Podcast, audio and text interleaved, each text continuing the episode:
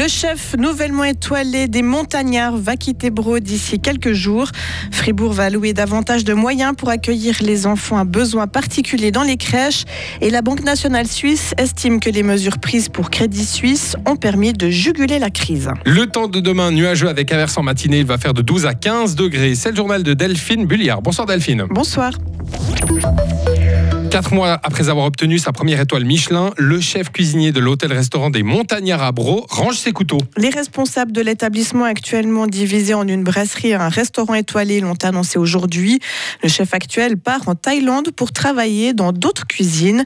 Le principal intéressé, Kilian Fioretto. Moi, ça fait 4 ans que je suis ici et je pars. Donc, je termine le 31 mai de cette année. On a fait cette conférence de presse pour passer le relais au nouveau chef, indiquer aussi à la clientèle que ça va changer de concept, changer de chef, d'organisation. Il y a un nouveau chef qui va arriver. Il n'y aura plus de restaurant gastronomique. Il n'y aura plus qu'un seul restaurant. Ce sera fusionné dans les deux salles. Voilà, il n'y aura plus d'étoiles, donc. Et puis, je pense qu'ils vont quand même essayer de rentrer dans le Goemio, mais je ne peux pas vous en dire plus. Je ne suis pas entièrement conscient de la situation. Et plus d'étoiles, car la règle du Michelin est claire. Elle dit que dès qu'un chef cuisinier quitte un restaurant, il emporte avec lui une de ses étoiles. Il faut améliorer la prise en charge dans les crèches des enfants en situation de handicap. Le Grand Conseil fribourgeois a accepté aujourd'hui à l'unanimité différentes mesures pour améliorer l'accueil des enfants de 0 à 4 ans avec des besoins particuliers.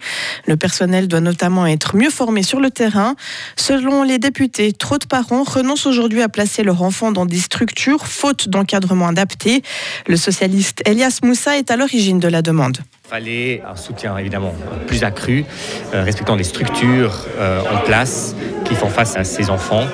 Et les financements que le canton jusqu'à présent accordait à ce titre-là étaient insuffisants, ce que la motion tente d'améliorer. On espère que ça soulage évidemment d'un côté le personnel des accueils, en leur proposant des formations pour prendre en charge les enfants à obèses en particulier, et de l'autre côté justement avec notamment le personnel mieux et bien formé, permettre aussi à des parents de passer le cap, si j'ose dire, de transmettre aussi après effectivement leur enfant en prise en charge à ces accueils. Au total, une enveloppe annuelle de 600 000 francs est prévue pour concrétiser ces mesures.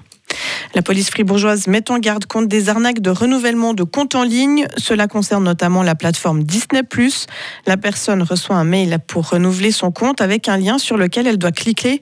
Ensuite, l'auteur de l'arnaque contacte sa victime par téléphone en se faisant passer pour un banquier, en insistant pour lui envoyer des codes sur son smartphone.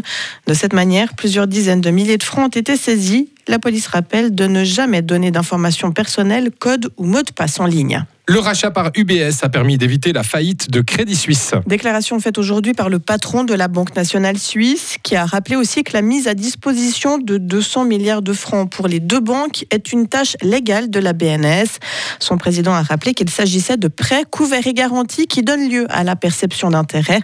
La BNS a pu avancer 200 milliards en quelques jours, alors qu'elle avait annoncé en décembre ne pas avoir les moyens de verser 6 milliards au canton et à la Confédération.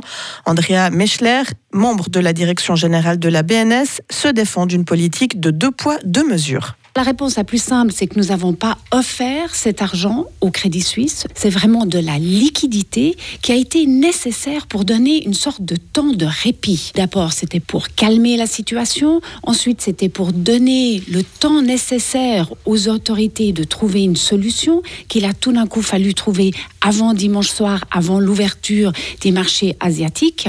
Et maintenant, c'est de la liquidité qu'il leur faut pour la bonne exécution de la solution. Mais c'est de l'argent qui va nous être rendu, ce qui est très différent avec les distributions que nous faisons quand nous le pouvons au canton et à la Confédération. La Banque Nationale Suisse a par ailleurs annoncé avoir relevé son taux directeur de 1 à 1,5% afin de juguler l'inflation en progression. La BNS estime que le coût de la vie devrait augmenter de 2,6% cette année. Voies de chemin de fer bloquées, circulation perturbée, grève, manifestation. La mobilisation est forte ce jeudi en France après le passage en force de la réforme des retraites. À Paris, le syndicat CGT faisait état de 800 000 manifestants, le chiffre le plus élevé avancé depuis le début du mouvement. Le comptage des autorités n'est pas encore connu. La police, de son côté, avait indiqué prévoir entre 600 et 800 000 personnes dans le pays avec la présence d'éléments potentiellement dangereux dans la capitale.